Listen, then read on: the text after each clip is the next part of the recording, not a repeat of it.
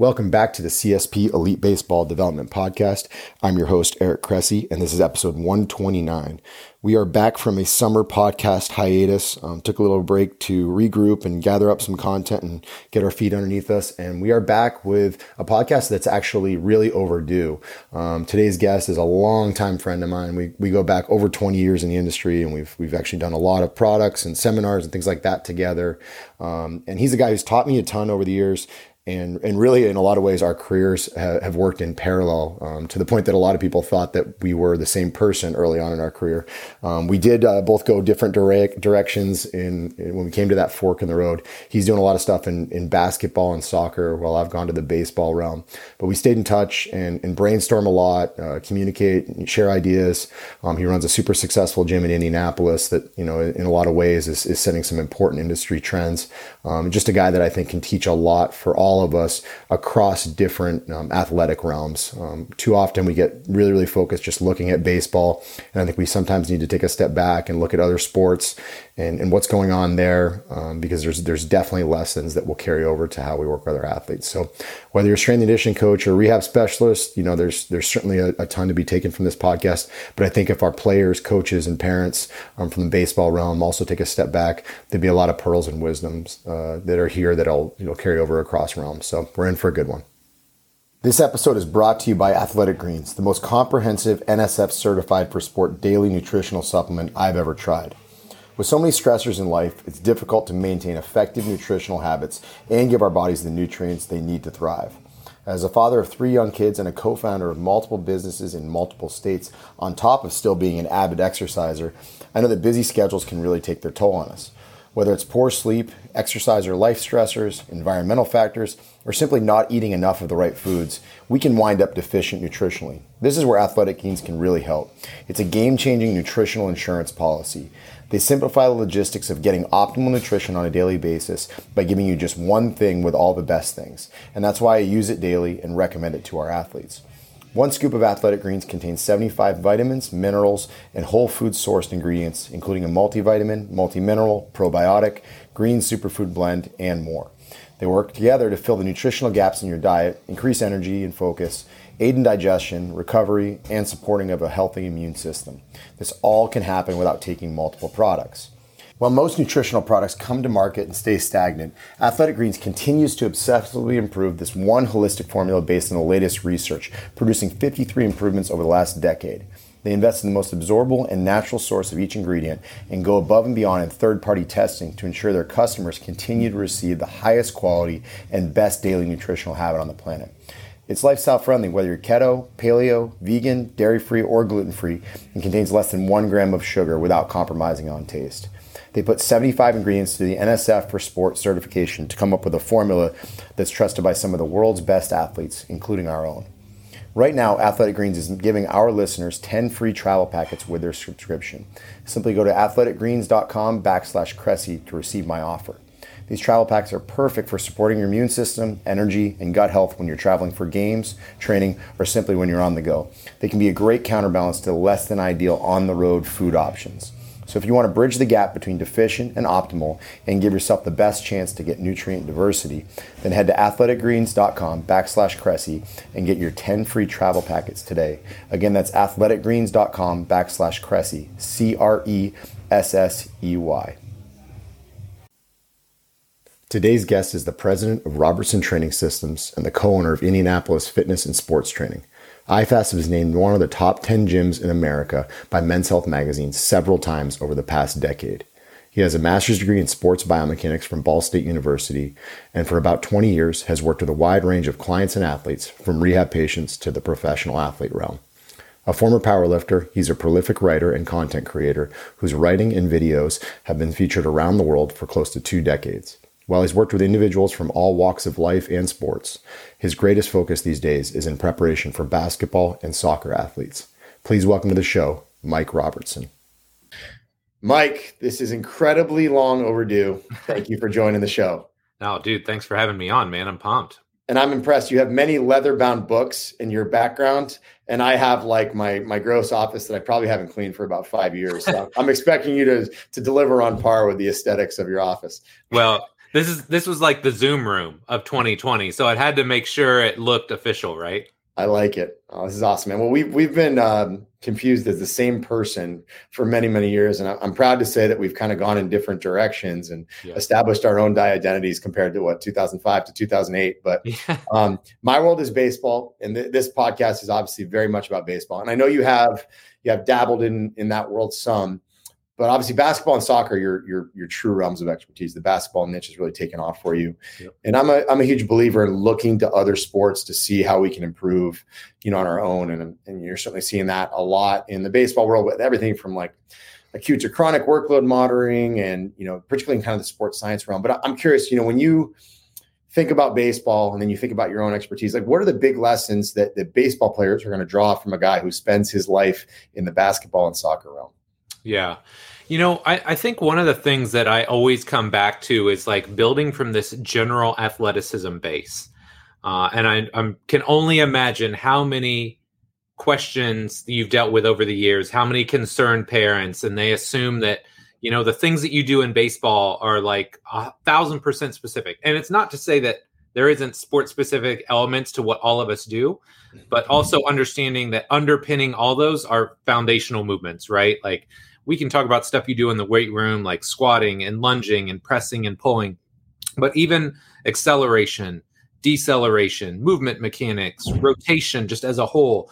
Like this is one thing i always try and come back to and you know you and i over the years we have been lucky. We've gotten to share some athletes where you know i'd maybe get some guys early and then you get them late. Obviously that's your thing the sport specific element but i think the one thing that i could do to help them and to, to give you the best chance for success was hey, I'm going to make sure these guys are moving really well. They've got a foundation that they can build from going forward. And so I think that's one thing that that everybody can rely on and lean back on is like, hey, look, you can always widen and improve your general movement base. And if you do that, you set yourself up for success later on. I mean, you see it, I see it. The kids that are like specializing at five years old and working on pitches and you know things of that nature are the ones that end up getting beat up and burn out.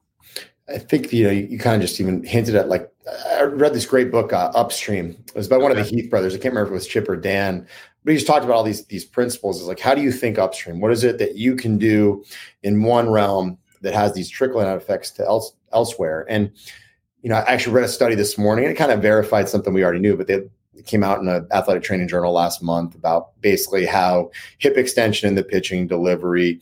Um, you know, if you had and they, and they use like dynamometers for like an on the table assessment of hip extension yeah. strength. And they shown that it was correlated with hip shoulder separation, which we know in turn is correlated with better velocity and and then reduced you know stress on both the elbow and the shoulder. So you, you realize that hey, just getting better hip extension yeah. big time trickle down effect. Yep. Like, do you have those big rocks? Like, what are the what's the upstream thinking? Like when you're when you're looking at the the big picture program design, like what are the the adaptations that you need to chase in every athlete, regardless whether it's basketball or baseball or soccer or something else? Dude, first off, hip extension is such a big one, right?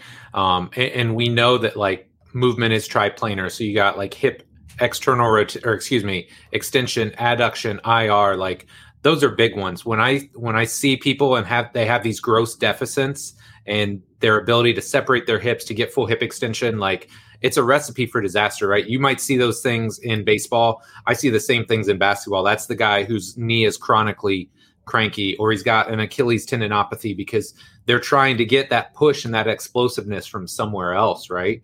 So I think, you know, I'm always looking at Bill calls them general movements. I just think of it as general movement capacity. Like, hey, can you get full hip extension? Um, can you control your your lumbo pelvic spine complex? Right, because we see people if they don't have hip extension, they're going to get the extension somewhere else. So then that's the person that has, you know, uh, maybe an FAI, maybe they have uh, lower back pain, knee pain.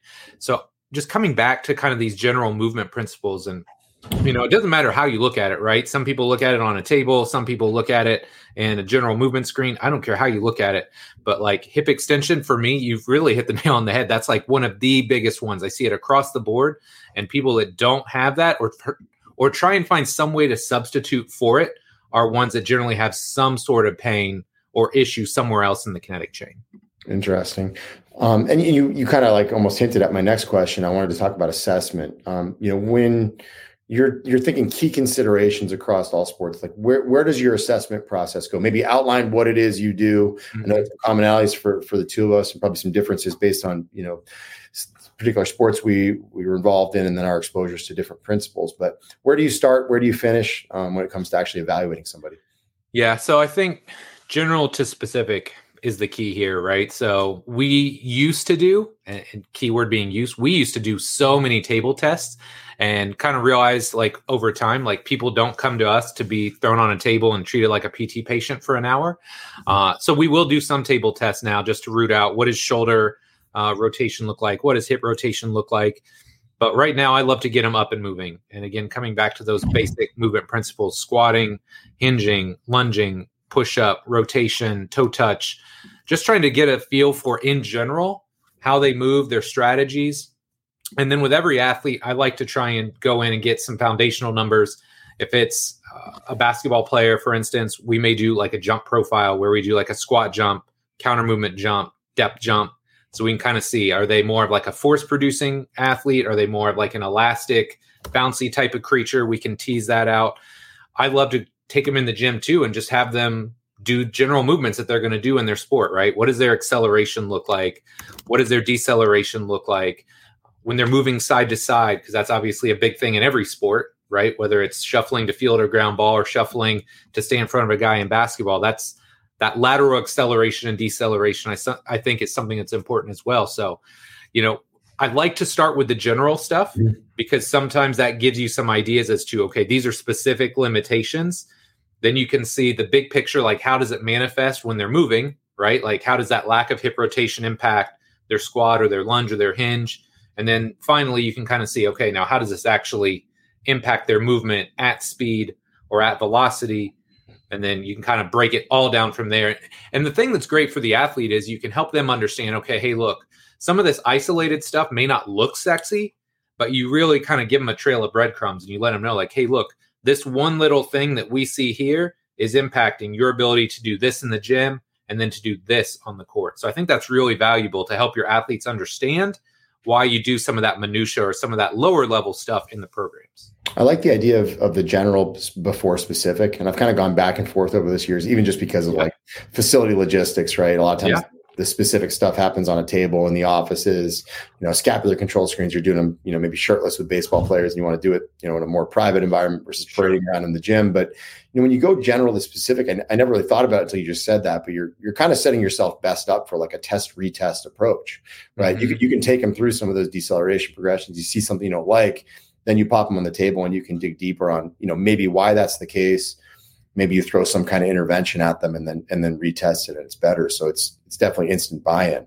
Yeah well and especially with athletes right? Like their athletic brain is so keen. Like if you give them one small change if you give an athlete 10 degrees more hip internal rotation or a little bit more hip extension immediately they can tell right? Like when they hit a lunge they're like oh my gosh now that feels easier. It doesn't hurt my knee.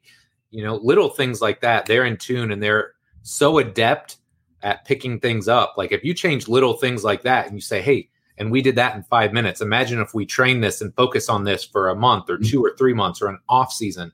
Imagine mm-hmm. how much better you're going to feel. So it almost works as part of the selling process when you can demonstrate and create a change that quickly. Yeah. Then the comment on, on pulling back on some of the more specific assessments, like the range of motion table type stuff, interests me. Um, I mean, obviously, you know, I'm familiar with Bill's work, and a lot of the, the outcome measures there are indicative of you know, kind of what you need to attack. I'm curious, which ones are your keepers? Which ones are the ones that maybe you've you've you know learned to do without over the years, just because they didn't tell you exactly what you wanted to know? Yeah. So here's why we did that. First of all, I think this will be helpful because I, I, think a lot of times now, like there's certain things that get pushed in our industry, right? And not to say there's anything wrong with table tests, mm-hmm. but I can tell you coming up through six years of college, right? Four years of undergraduate XI and two years of master's biomechanics, I did exactly zero table tests, right? Mm-hmm. Uh, so it's not something that's in my skill set. It's not in my wheelhouse, but I watched a lot of reps, squatting, lunging, hinging, pushing up. So part of the reason we pulled back from that was because one, it's not something I'm super skilled at, or our staff is super skilled at. Because again, we're strength coaches, we're personal trainers. Uh, but also, the goal for us is to be able to write a better program. Mm-hmm. So you could do 40 table tests and look at all those results and not know how to write a good program. Or I could take you out on the gym floor and spend 15 minutes watching you move and know exactly what you can or can't do. So that's that's kind of why we moved away from that. Was I just felt like this is going to help us write a better program. Now, with that being said, I do think there's a, a reason and a time for table test, right? So when we have baseball players in, you best believe we're going to look at their shoulders, mm-hmm. right? Because that's expected. It's almost part of the process, right? And again, if we can demonstrate a change in IR, ER, or something like that, and it reduces maybe a shoulder issue they're having or an elbow issue they're having, they're immediately bought in.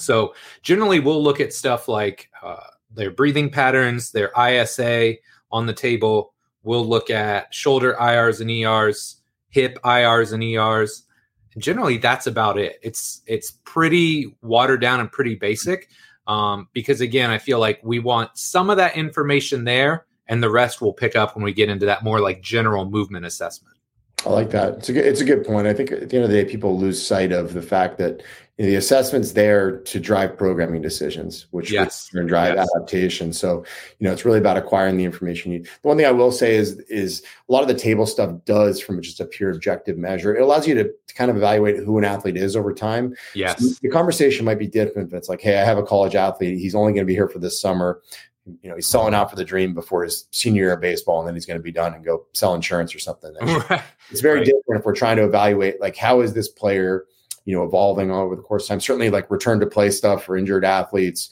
It helps to have like objective measures of what they were before they got hurt, um, and that can open up some eyes, I think, in terms of like the long term process. So, you know, your yeah, secret is be general and specific, be objective and subjective, right?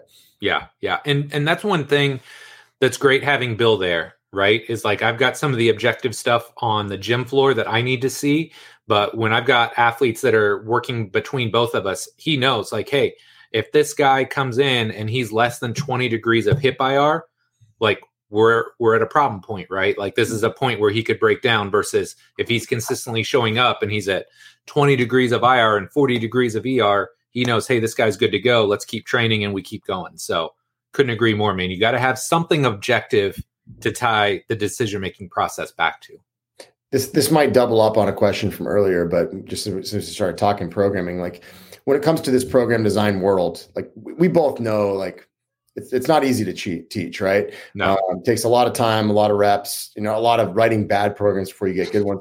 But you know, when you look at this actual program design, like you know what elements do you think are applicable across all sports like when you look at good programs obviously we talk about hinging we talk about squatting like yep. what are the what are the non-negotiables that that you're going to integrate regardless of whether it's a, a, field hockey player or a football player ooh man that's a tough one I feel like this is the perfect time for like your R7 answer. Yeah, well, okay. So I, didn't want to just shamelessly plug, but R7 does work well. Yeah. yeah. Right. And, and, it's funny. I literally just gave kind of the program design talk to our our interns today. But yeah, I said, look, R7 is the starting point for this, right? Because it gives you a template and a framework to build from. Uh, and if you're unfamiliar with R7, I'll give you like the two minute synopsis. Literally, Bill and I, when we started at the gym, were like two hardcore technicians. And we think of things in like geeky scientific terms, but your clients and athletes don't think like that.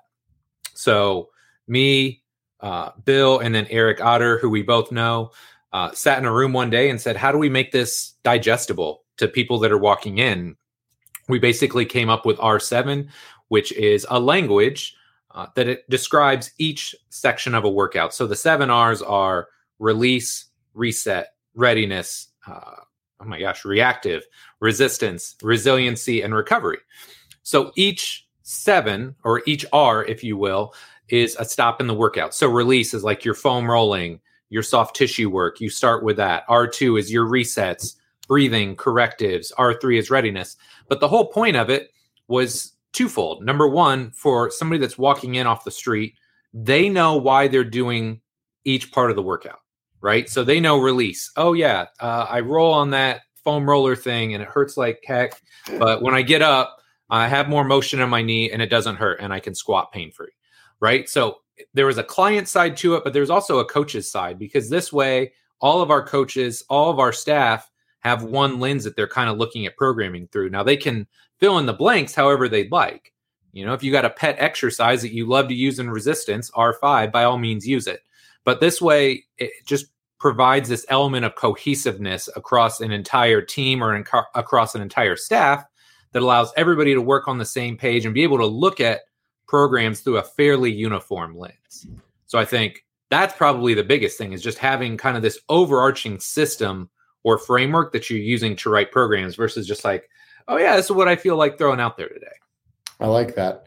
Um, and and maybe I, I love that this concept of like a framework. You know, because you and I mm-hmm. both know like our Turkish getup could be part of like the actual like resistance portion yeah. of it, right? But it could also be something that you throw in and maybe a less loaded pattern into the warm up. Absolutely. You know, to to actually you know groove the movement.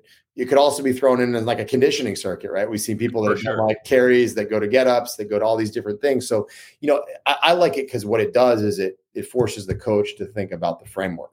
Like, yes. You, know, you have something that you're emotionally attached to using, but it can also probably fall into, you know, three or four different categories. Well, it gives you some insight into intent, right?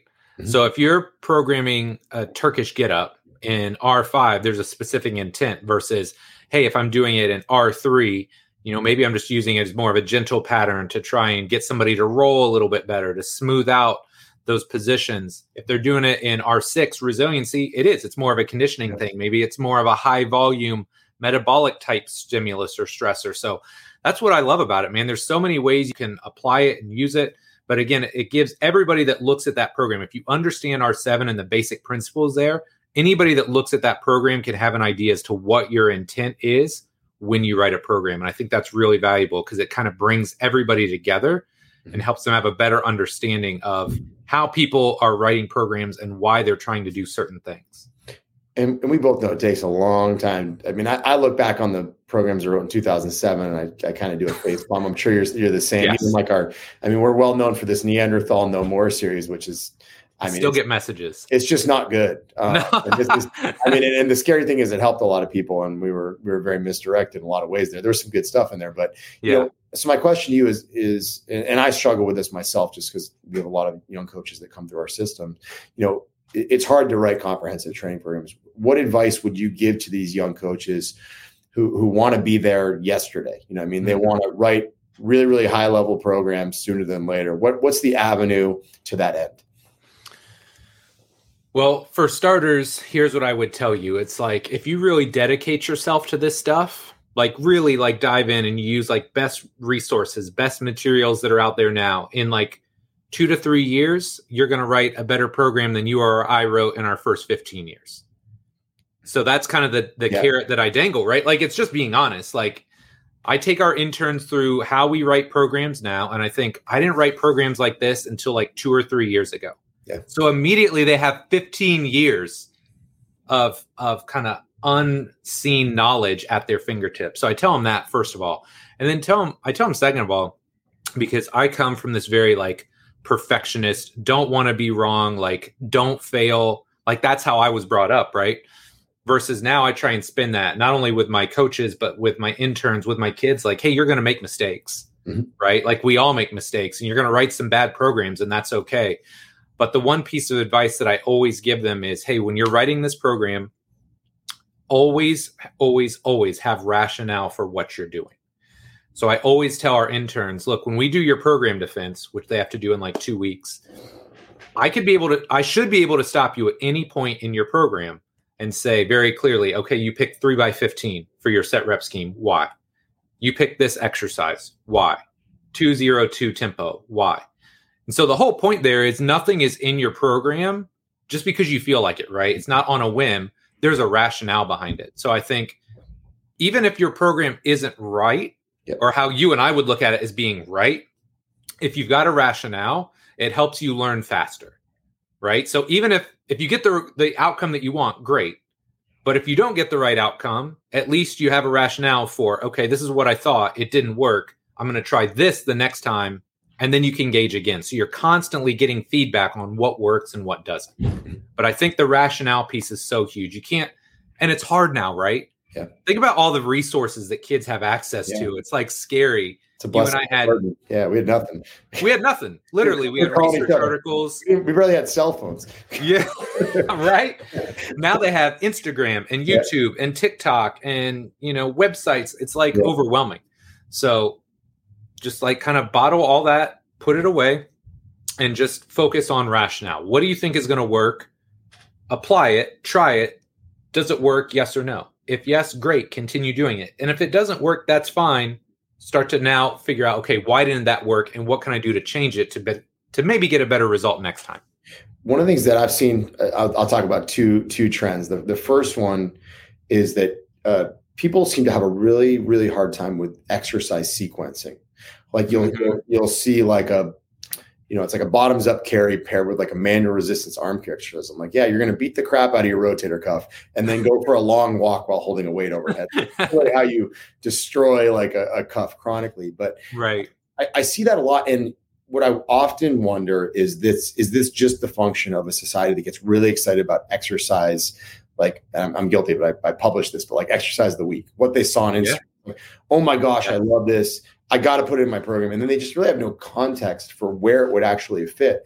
And all of a sudden, you just see stuff that's completely out of order. Um, yes. You know, it, it, always blows my mind on that. But the other one that I'm, I'm curious about on your end, if you've seen this, is um, just the timing aspect of it. It seems like a lot of people actually have no appreciation for how long a giving training session will take. And, and one of the examples that we see over the years, we've seen this a couple times, is actually like if you write a program for a 13 year old kid who's completely untrained, they can finish it like in like 35 minutes. Like they will yeah. blow through it. Why? Because 13 year olds, the work weight is the warm up weight.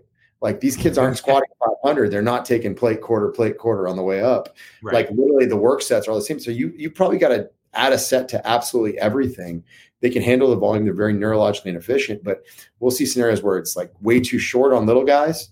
And then at the other end of the spectrum, it can go way too long on, on some of the, the other athletes who just – are given way more volume than they, they may be able to handle, or they're broken and they have really long warm ups, whatever it is. Yeah. Yeah. No, we see this all the time. And unfortunately, I get it a lot from like my high school and college age kids. You know, they'll come home with like a summer packet or this is what I'm supposed to do at school today. And I'm looking at it and I'm sure you saw these programs at some point along the way, right? It's where like there's a full upper body workout, right? It's like four by 10, bench press, row, shoulder press, something else, uh, forearms, and you're like, damn, that's a lot of volume. And then you get into the lower body workout. And no, it's all the same day, right? It's like no supersets. It's just like one at a time. It's literally the most ridiculous workout I've ever seen. So, you know, I try and give people context like elite NBA basketball players, right? And maybe not elite like in the sense of James Harden, but if you play in the NBA, you're elite, right?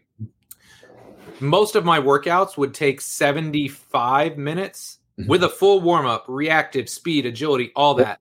Maybe 90. And that's on like the highest end. That's when I've got just them at the start of an off season. They're not doing much on the court, 90 minutes tops, generally like 75. I see high school and college age kids that are going through two hour workouts regularly. It's like, dude, wh- why? Mm-hmm. Why? Why are we putting them through that? And it's one thing you know, if you've got one training block where it's like very neurologically demanding. It's usually the phone, right? It's it's yeah, like, yeah. That's true too. There's a lot of distractions too. That's a big yeah. issue. Absolutely, yeah. I you don't need to be on TikTok or Instagram between every set, you know. And luckily, a lot of the guys that I work with are pretty yeah. pretty buttoned up and pretty dialed in, so they'll leave their phone somewhere else. Mm-hmm. Um, but yeah, it's it's just it's out of hand, man. Like you have to find a way to get the training effect that you want while also dosing it appropriately because more is not always better. And that goes in the sense of like volume, but it also goes in the sense of exercises too. Like if you feel like you need 20 exercises in a workout to fill all the gaps and plug all the holes, like there's some bigger holes in your programming you probably need to fix first. Have, have you narrowed your scope? You know, like I know, uh, you know, obviously Mike Boyle, you know, has, has been maybe more of a contraindicator to certain exercises over the years, and, and I, have found myself doing it as well. You know, I, I, don't know if we get a little bit jaded as we as we age in this industry. We see more athletes who have had more issues with certain ones. I mean, I mean, are, are you of the mindset still that there aren't contraindicated exercises? They're only contraindicated people, or are there things that you have have permanently come out of your program? Um, I'd say there are very few things that have permanently come out of my program. Um, there's definitely things like I mean, I'll still deadlift guys, um, but it's generally not going to be a full off season. Mm-hmm. Um, and, and, part of that too is you just got to think like, I, I, don't, I can't talk for the athletes that you work with, but a lot of the guys that I work with, I just think of it as juice, right? Mm-hmm. Like they got enough juice physically to play at an NBA level. Yep. Uh, and their season is very long, it's very demanding. So, arguably, the most important thing I can do for them, rather than trying to add a half inch to their vertical in an off season, is make sure they're moving really good, they're feeling really good, they're within like like as close as they can be to what their peak like force and power outputs would be. Like I think that's way more valuable in an off season than trying to add a little bit more performance to them. So I think part of my bias is the athletes that I work with now versus if I got a high school kid, right, that touches like 10 foot. Well, if he wants to play at the D1 level, we've got to increase outputs. Mm-hmm. So everything is back on the table there. So I think it's more a function of who you're working with, what their needs are. Um, so I'd say there's still very few contraindicated exercises, but there are definitely things I use less as somebody becomes more developed, mm-hmm. if that makes sense. Uh, I, I, think you just nailed it. One of the things that was really fascinating for me is we, we played the 2020 season in the pandemic, right? 60 yeah. very shortened. And we had these guys that came back from the season. And you have to remember, these guys basically, you know, we were relatively open in Florida sooner than the rest of the country. And a lot of these guys trained right up until the day they reported in July. And that these ones that didn't go to the postseason came back after 60 games. Like you don't really detrain a whole lot in a two month season.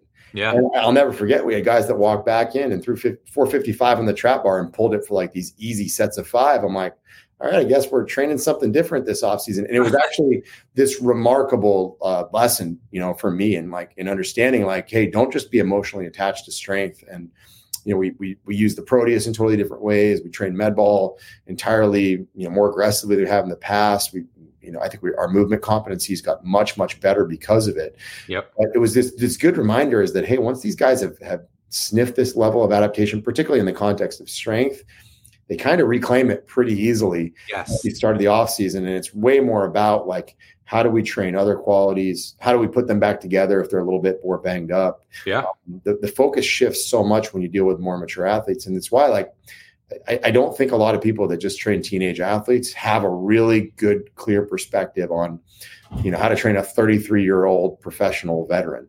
It, it's totally different. Yeah. Right. And I hate to say it like that, but you have to think about the mileage that's on their body, you know, the amount of things that they've gone through. So, can I ask you a question? Even though I'm not probably not supposed to do this, like what what percentage of your guys would you say you get back in an off season that need a good chunk of the off season just to get back to baseline?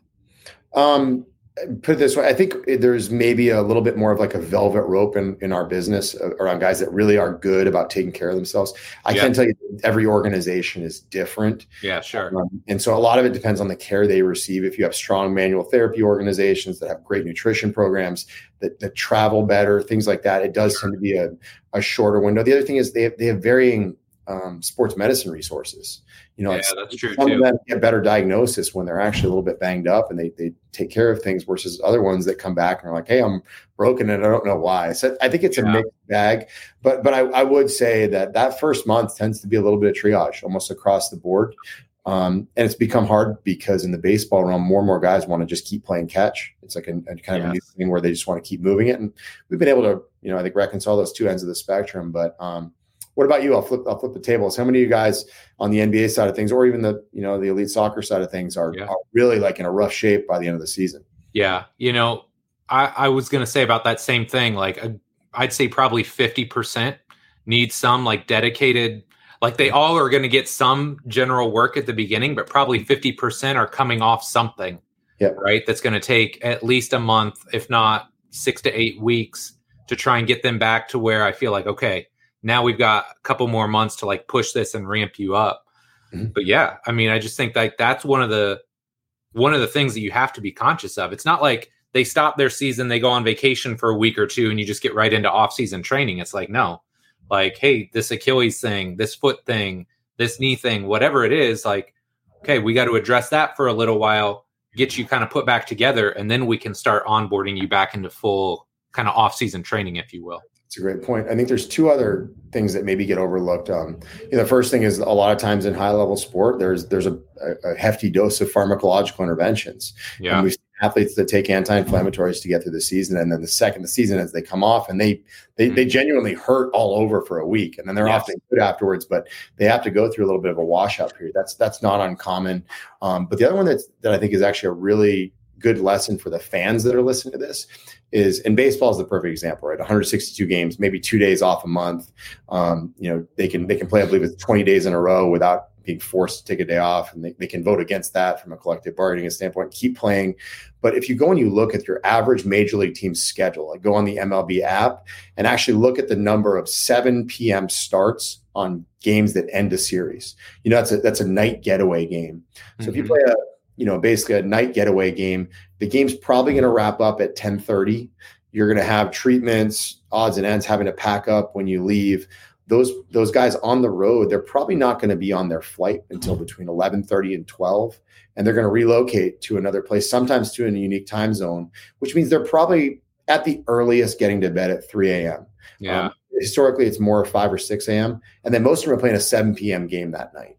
So if you if you look at it from that context, really that first month of the season is as much about just normalizing sleep schedule on yeah. something that's constantly in flux. Like if you're if you're a dad and you get home at 5 a.m., you know you've got a son or a daughter that's like running into the room, a two year old that's waking you up because they're excited to have you open at home. And I, I just don't think that the, the lay fan appreciates that. And you know, I, I, think soccer and basketball and hockey guys, in spite of the fact that they're long seasons, they're a little spoiled. Like when you got to play seven games in seven days, sometimes eight games in seven days, it's even crazier. Yeah, well, that's one of the great things, at least about soccer, right?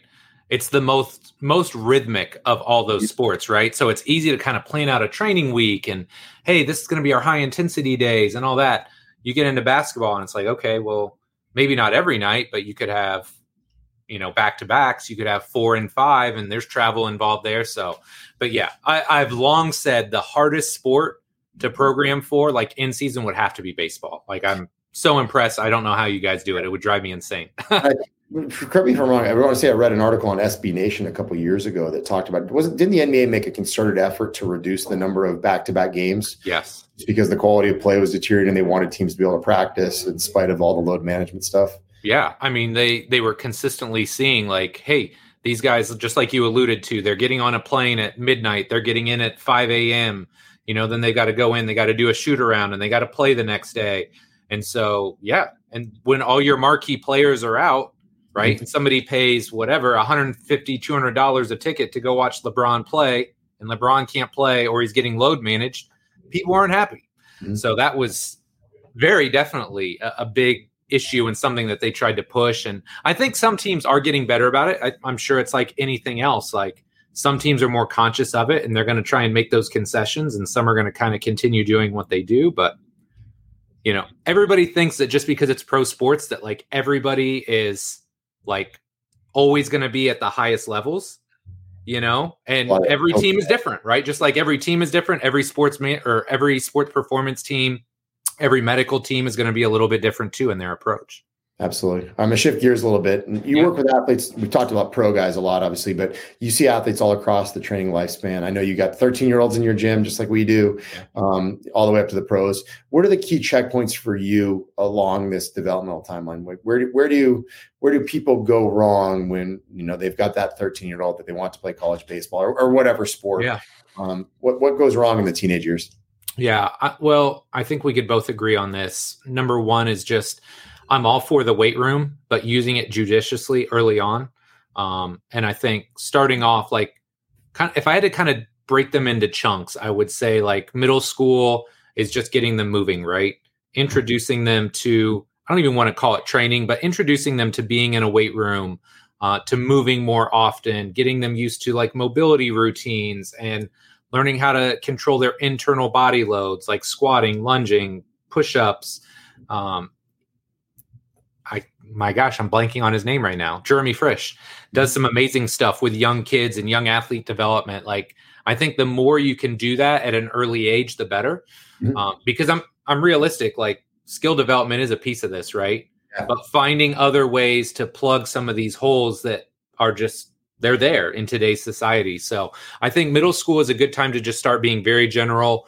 Uh, obviously, when kids get into high school, they're probably going to get introduced to strength and conditioning either in a private facility or at their high school, making sure that they're doing things there the right way. I mean, I've seen and heard horror stories um, from local schools where I think we had one local high school that referred 10 PT patients to us uh, for lower back issues via their their strength and conditioning program because nothing against back squatting, but if you back squat and you arch as hard as possible on a developing spine, that's generally not the best thing. So, starting a very foundational strength and conditioning program, and look, like just general general maturation is going to be a huge piece of the puzzle there. You don't have to try and get as strong as possible. Like, be consistent, get in the weight room, learn how to squat and bench press and deadlift, do all those things efficiently. Play the long game approach to this because look, if they're that good at sports, somebody's going to find them. Mm-hmm. That's something else I always think of now. Like, there are people being paid very large sums of money to find diamonds in the rough on YouTube or on whatever social platform. So, be smart, take care of your kid because a lot of times by the time they get to college, hopefully they're done growing, you know, that kind of process is done. I don't know about you, but most of the guys that I see in basketball, in soccer, if they get two to three years of really high level S&C experience in college, they've got a really good foundation to build a professional career off of. I love it. But but yeah, don't don't think just because they're in eighth grade and now they have access to the the high school weight room that you mm-hmm. have to go in and start maxing every day, right? Yeah, like more with a long, long game approach, I think is huge. I'm curious, how old are your kids now? Dude, they are eight and eleven. Wow, that went fast. How how old? Put it this way, I guarantee you, those they both follow daddy to the gym, run around, hung from pull up bars. Yeah, kids love climbing on chest supported rows for some reason. Like yes. you, you see, you know, swing from the TRX, all that stuff. Yep. When were your kids in the gym messing around, getting excited about it?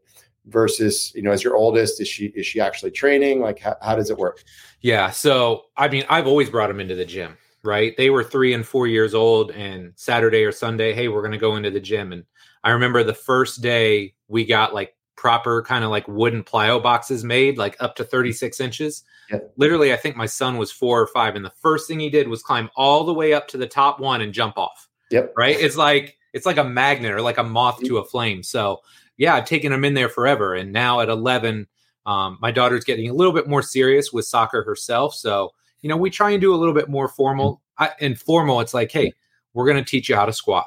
We're yeah. going to teach you how to lunge. We're going to teach you how to push up. Just like owning her own body weight, uh, improving. I just, the way I describe it to kids is their lines, right? Mm-hmm. Just trying to improve their lines, make them move more efficiently. So mm-hmm. they're less likely to get hurt or to get tired. So they'll be a little bit faster. Yeah. So we're at a great age, and that's with her, it's like, hey, we're just going to go in and we're going to move around. It's going to be fun. And you may do a set and then we may kick a soccer ball. And then you may do something else and we'll get some buckets. Like just finding ways to make it fun because I'm also conscious of the fact, like, you know the stats better than I do, but it's what is it like 0.1 or 0.001% play a professional sport? That's insane. It's it's incredibly low. It's it's ungodly, right? And I don't, you put up the stat a couple years ago. I think it's maybe like 21,000, 22,000 people ever have played in the major leagues, oh, right? Yeah, it's hard. I mean, baseball is one of the ones that's probably easier. You look at like a PGA tour, it's, yeah, it's possible. so, so just coming back to that as a parent, it's like just being okay with the fact that if your kid never gets a D1 scholarship, if they never play professionally, like that's okay. But exposing them to being healthy, to being athletic, to watching you work out and take care of your body, like that's just such a bigger message to send to your kids than, hey, if you don't get that scholarship, you're not important or you're not worthy if you don't become a professional. Like, hey, man, let's just have fun and take care of your body and be physical and be active. And that's a way better message, I think, to push than, hey, win or get to this level at all costs. I think it's it's process oriented and not not destination. Yes. It's cultivate a good relationship with exercise for the long term. Yes. Um, so sh- shifting gears again, you know, as you look back over the last year or so, um, what, what what's your biggest growth area over the last year? What's what's changed in the way you view overall, uh, you know, training and adaptation, and, and how you've implemented it with your athletes? Well, yeah, this is a tough one. I I thought about this a lot, like I feel like I've been very good at coaching movement, you know, especially like you and I grew up in weight rooms. We were power lifters. We did that. Uh, so for me, it's always getting better at the movement side, especially in basketball. Like it's a very movement based sport, being able to accelerate, decelerate, um, find good angles. So I think for me, it's consistently trying to get better at coaching movement.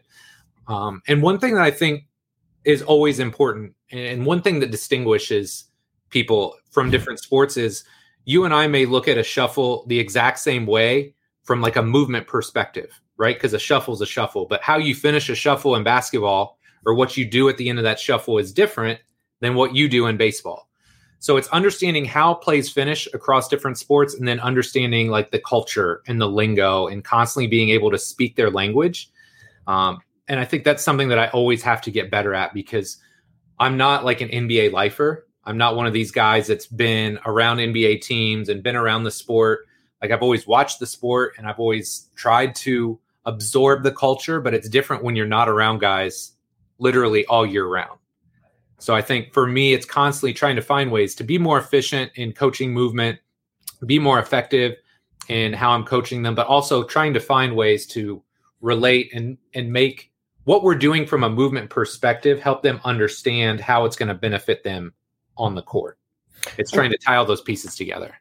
I'm curious for you too. Is um, so how, how long have you kind of been like all in on like the NBA prep and, and all that stuff? That's really like the last six, seven years. Yeah. So yeah. six, seven years, and you, and you obviously have these guys that come back to you over and over again.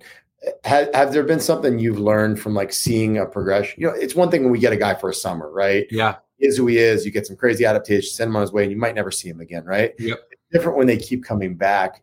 Um, are there any trends that you've noticed, like things that you particularly have to stay on top of with those guys that that become these, you know, they're coming up on a decade with you?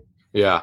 Yeah, I think one of the things you learn is they are who they are, right? So like there's certain things about every guy that allows them to play at that level. And I'm sure you could say the same thing, right? Like certain things that hey, this guy, this guy, this guy, they all do this one thing really well and that helps put them over the top or that makes them elite. So I think that's one thing that I've definitely learned is like there's there's all these guys and and with each one they are who they are and you're not going to fix it per se, but you got to learn to control their superpowers. Like that's the way Bill always describes it and I love that cuz the things that make them great if taken too far can also cause them harm, right? So like hey, one guy that I'm thinking of in particular like he's got amazing breaks, right? Like stop, start on a dime. But his pelvis is really tipped forward. His knees are kind of knocked in, you know, like all the things that you and I would look at and be like, ooh, I wish I could clean that up. So I try and clean that up as best I can in off season. I know when he goes and plays basketball, we're going to lose some of that, mm. right? But that's also part of what makes him good. So I just mm-hmm. need to give him a big enough buffer zone to where he doesn't break down. So like that's one thing that I've learned is a lot of times when you're getting somebody late 20s, early 30s, like you're probably not going to change them all that much, but it's restoring the things that make them great while keeping them healthy and giving them enough of that buffer zone to where they can go out and stay healthy for another season. Like, again, for me, I think that's the most important thing because you know as well as I do, the money in pro sports is crazy right now. Mm-hmm. So if you get a guy an extra year, an extra two years, an extra three years, that's a significant amount of money. So I think for me, it's trying to make sure, hey, can we get this guy moving good, feeling mm-hmm. good? Can we create these buffer zones so they can go and stay healthy and continue to play their sport at the highest possible level? I think that's the biggest thing for me.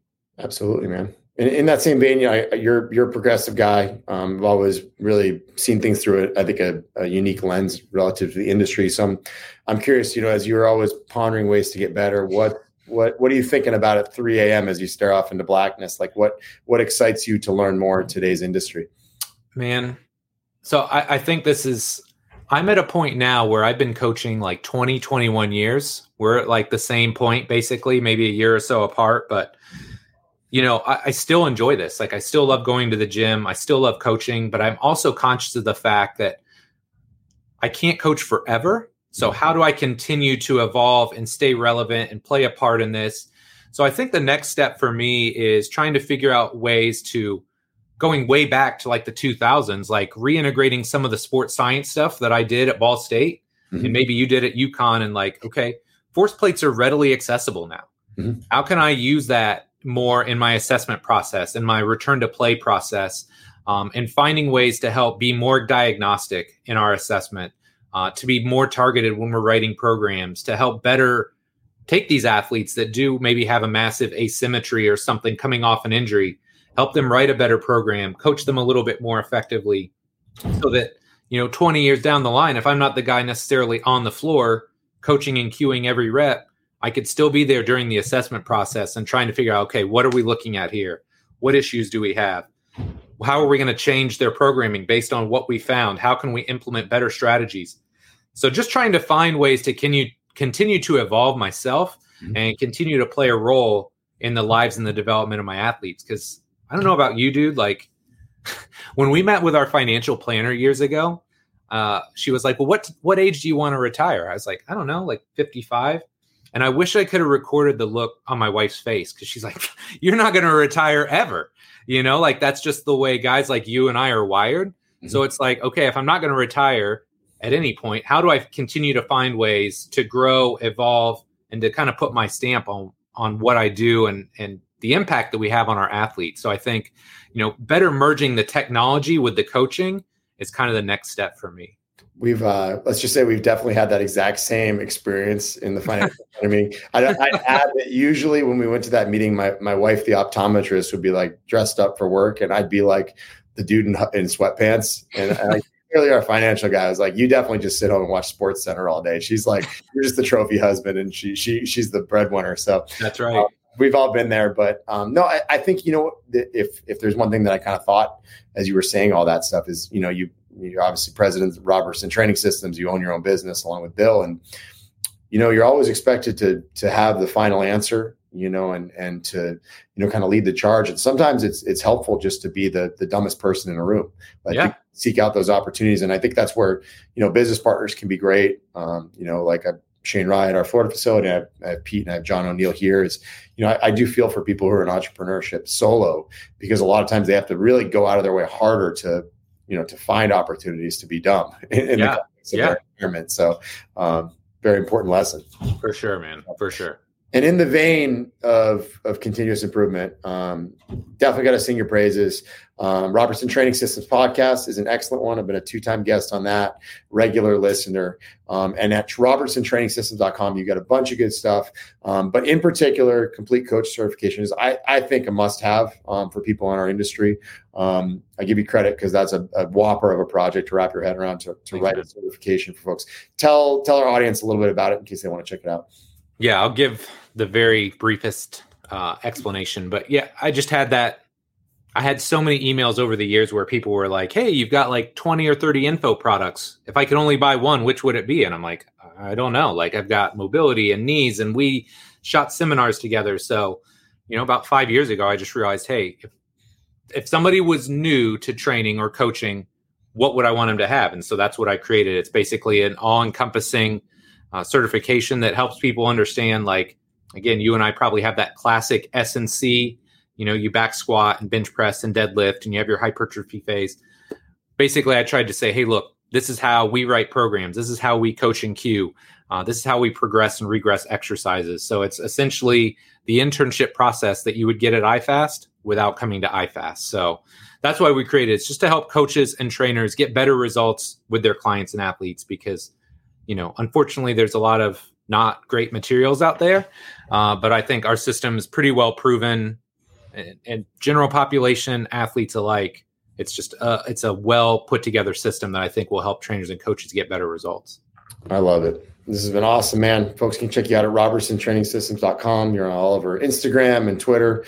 And obviously, iFast is, a, is an awesome facility for those in the Indianapolis area. Um, you're the man. Thanks so much for doing this. Dude, thanks, buddy. It was great catching up. Absolutely.